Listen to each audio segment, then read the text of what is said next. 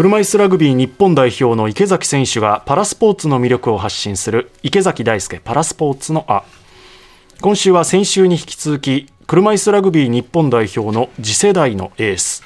橋本克也選手がゲストです。小沢光輝アナウンサーが話を伺っています。ではお聞きください。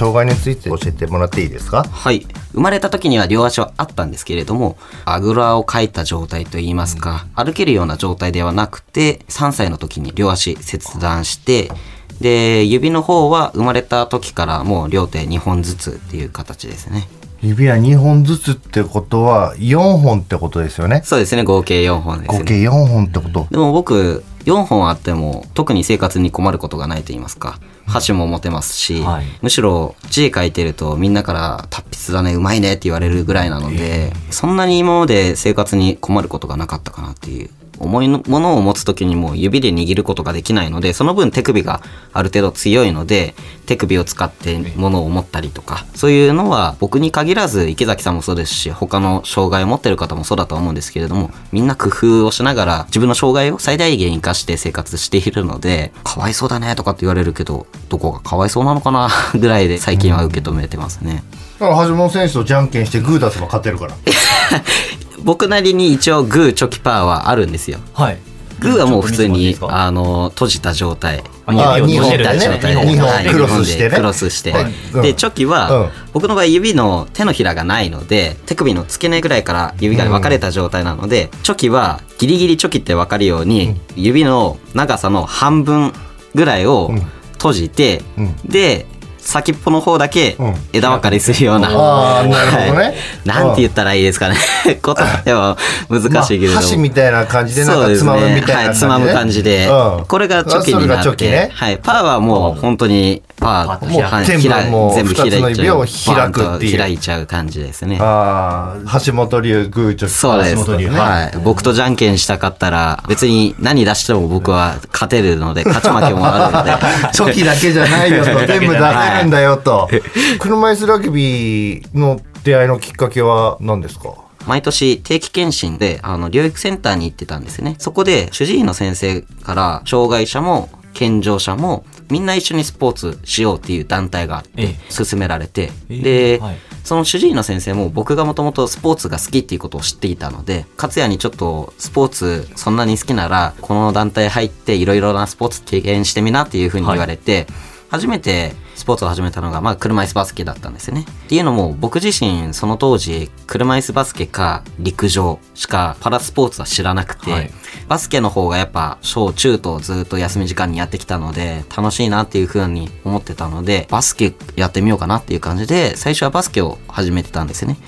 で、その、まあ、半年後ぐらいですかね、車椅子ラグビーの先輩方2、3名ぐらいがですね、はい、僕の地元である福島県に来てくださって、車椅子ラグビーっていう競技があるんだけど、どうだいみたいな。で体験するようになって最初は本当に怖かったんですよね。そうですよね。はい、ますもんね。はい。死ぬんじゃないかなとか、えー、これ怪我しちゃうだろうと思って、ね、親からも最初はちょっと反対されましたし、はい、自分としてもちょっと怖いなとは思っていたんですけれども、ただやっていくうちに自分から当たっていっても別に怒られるわけでもない。日常では味わえないと言いますか、まあ、ちょっとクレイジーなスポーツと言いますか、そういう部分になんか惹かれたと言いますか、このスポーツ本当かっこいいなと思って、徐々に車椅子バスケから車椅子ラグビーをやりたいっていう思考に変わっていって、で中学2年生の時に誘ってくれた先輩方に車椅子ラグビーを本格的にあの始めたいですっていうお話をしてそこから本格的に車椅子ラグビーを始めるようになりました。いい出会いだよね。そうですね。はい。本当その出会いがあったからこそ今の橋本勝也っていう選手が生まれたし、代表になって2年 ?2 年で。2年で日本代表になって、そっから今に至るまで壁にぶち当たったことある何回もあります。今までで一番大きい壁にぶち当たったっていうのはやはり東京パラリンピックの結果を受けた時ですかね。自分が代表に選ばれるとも思っていなかったんですけれども、パラリンピックっていう本当に大きな舞台に立つことができて、ただ大会が終わってみると、プレータイムも一番少なくて、チームの勝利にも貢献できず、結果としても銅メダルっていう、チームが目指していたところには届かなかったっていう。で、いろんなものを考えた時に、悔しい思いがすごく出てきて、ただそんな時に池崎さんに3位決定戦が終わった後、はいちょっと来いよみたいな、あの、コートで話すことがあって、その時にかけられたのが、まあ悔しかっただろうとか、勝也はまだまだこれから伸びていくんだし、日本代表を背負っていかないといけない。この悔しさを絶対に忘れるなよと。絶対に勝也は日本代表のエースとして活躍できる能力があるんだから、自分を信じて這い上がってこいと。待ってるぞっていう言葉をかけてもらって。でそこからやはり競技に対する考え方といいますか、はい。トレーニングに向き合う姿勢も変わりましたしそこが一番大きな壁だったのかなっていうふうには思っていてまあまだ競技歴5年ぐらいなので、はい。大きな壁って言っても他の選手からしたらしょうもないって思うかもしれないですけれども5年の中でも一番大きな壁だったのはそこかなっていうふうには個人的には思ってます。橋本選手はやっぱすごい期待されている中でプレータイムが少なかったっていうなんで出れないんだろうっていう、まあ、そういう悔しいっていう思いが誰よりも顔に出てたんだよね。そこで声かけて個人としての能力はまだまだ伸びるからと。はい。絶対この悔しさを忘れるなと。ええ。これをモチベーションに変えてやっていけと。そこは一声かけた方がいいなと思ってもう話に行ってしまいましたね。まあ、それはもうすごく覚えてます。限られた人にしか経験できない舞台で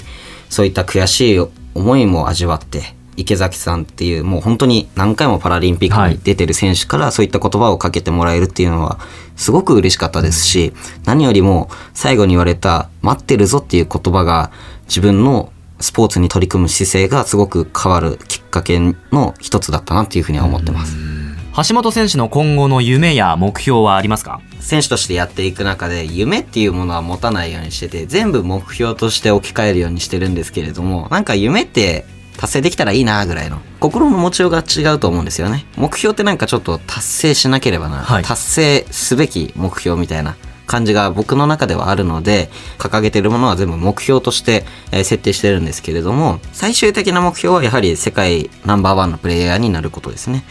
世界選手権で優勝した上で MVP を取るとか、何回も取れるような選手になっていきたいなっていうふうには思っていますしただそこに行くまでには数えきれないぐらいの課題がありますしそれを一つ一つクリアしていかないとその目標には絶対たどり着けないですしプレイヤーとしてすごい上手くても人としてもやはりできてないと誰もついてきてくれないじゃないですか選手としても一人の社会人としてもみんなから頼られる存在といいますか勝也だったら何でも任せられるよねとか、はい。そういった人になっていきたいなと思っていてそれに一番近いのが日本代表でいうと、まあ、キャプテンを務めてる池さんだと思うんですね。僕もいずれは日本代表のキャプテンを務めてみたい。自分が今までいろんな人から教わってきたことを今後後輩たちに引き継いでいきたいと言いますか。キャプテンを経験した後の人生でも多分ガラッと変わると思うんですよね、世界一っていう称号、まあ、MVP とかを取るっていう目標もありますけれどもそれにプラスして人としても成長していきたいなっていうふうには思っています。橋本選手に思うことは、はい。パスなんかしなくていい。橋本選手にボール渡ったらもう100%スコアする確率ぐらいのパフォーマンスを持ってもらいたいうんうちらハイポインターってすごいね役割がたくさんあるので、はい。そこを、まあ、橋本選手の力でね日本を引っ張っていきながら頑張ってもらいたいなと僕は思います、